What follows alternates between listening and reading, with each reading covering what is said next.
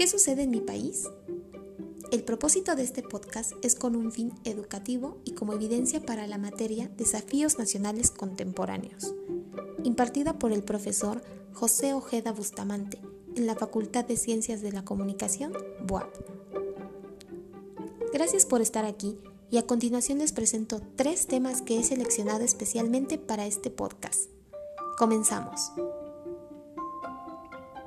Cuando pude tener acceso a la plataforma y consultar la siguiente actividad, tenía una visión de lo que podría hablar aquí hoy.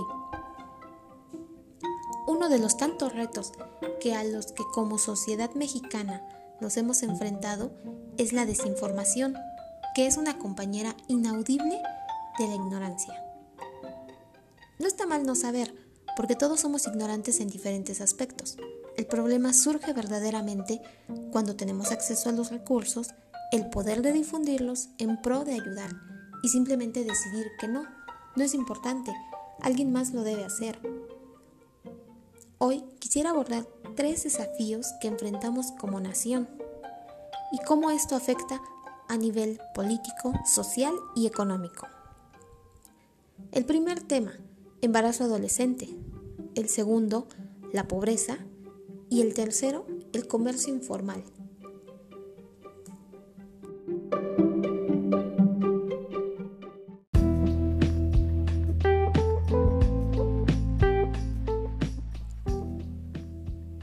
Embarazo adolescente es un problema de carácter nacional? La definición en palabras de la Organización Mundial de la Salud revela que el embarazo precoz o adolescente es aquel que se produce cuando una mujer se encuentra en la etapa de pubertad entre los 10 y 19 años. Las cifras en México no son alentadoras. En cuanto a lo político, se ve reflejado en el crecimiento de la población, el aumento en el desempleo, el rezago educativo, forma parte de estos retos a los que se enfrentan los nuevos padres. Pasando al ámbito social, el embarazo precoz trae consigo retos que incluyen la discriminación de la comunidad cercana y externa, a los nuevos padres, la falta de oportunidades laborales, la educación infantil y la infancia del niño se ve comprometida a los señalamientos de la sociedad hacia ellos. La economía también es un desafío para esta problemática. Como anteriormente mencioné, el rezago educativo, el desempleo y los problemas de salud mental se mezclan. Pasamos de un nivel mínimo a problemas que afectan al país. La falta de oportunidades laborales y con un sueldo justo obligan a los nuevos padres a ver la vida desde un ángulo muy distinto. Obligan a los adolescentes a buscar alternativas lejanas a lo legal, entre ellas el comercio informal, evadir impuestos e incluso la delincuencia. La pobreza en México es un desafío.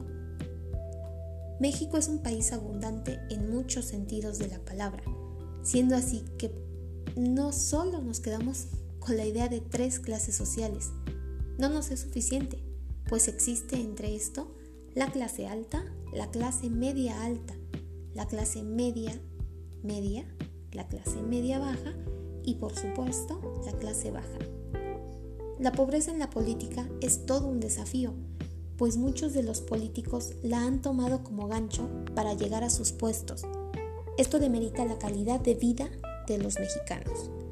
El índice de violencia, corrupción, cómo nos visualizan otros países y el poco crecimiento de un país tan rico como lo es México. Ahora veámoslo desde el ámbito social. Coneval es el encargado de medir la pobreza en México cada dos años a nivel estatal y cada cinco a nivel municipal. Permite analizar y crear estrategias que promuevan y garanticen el acceso a los derechos sociales y la inclusión social. Ahora analicemos este desafío desde lo económico. México forma parte de foros internacionales, como el G20, formados por las 20 economías más grandes del mundo, la economía mexicana es un contraste muy crudo, ya que México no es un país pobre o simplemente un país en desarrollo. México es un país de personas pobres, de oportunidades limitadas. La pobreza en el ámbito social es un referente de la exclusión social. Denota la discriminación en la que vivimos, los complejos e inseguridades que se generan en la vida cotidiana. El hecho de no poder costear cosas materiales que otros sí nos genera un sentimiento de vacío. Ahora abordaremos el comercio informal. El comercio en términos legales es un acto de responsabilidad cotidiana que sigue las reglas y normas establecidas. En México, 56.7% de la población que labora en condiciones de informalidad genera 22.5% del Producto Interno Bruto. Uno de estos problemas es el comercio informal, también definido como ambulantaje. Es un tema sensible para pequeños, medianos y grandes empresarios, porque ellos dividen sus ganancias en el pago de impuestos sobre sus productos y permisos de venta, mientras que los ambulantes, que se autodenominan comerciantes informales, no sienten la responsabilidad de contribuir al crecimiento económico.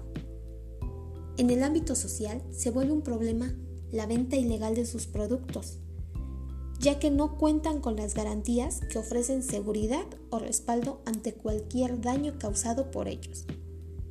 En un nivel político, el ambulantaje solo sirve de gancho hacia la ganancia de votos, ya que todos estos temas contra relacionados son bajo la promesa de eliminar la venta ilegal de productos y registrarlos como contribuyentes de la economía.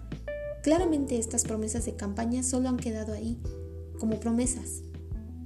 En el ámbito económico, este problema representa pérdidas monetarias, ya que no existen registros de cuánto se gana en un día de venta y no existe un porcentaje que ingrese al sistema económico.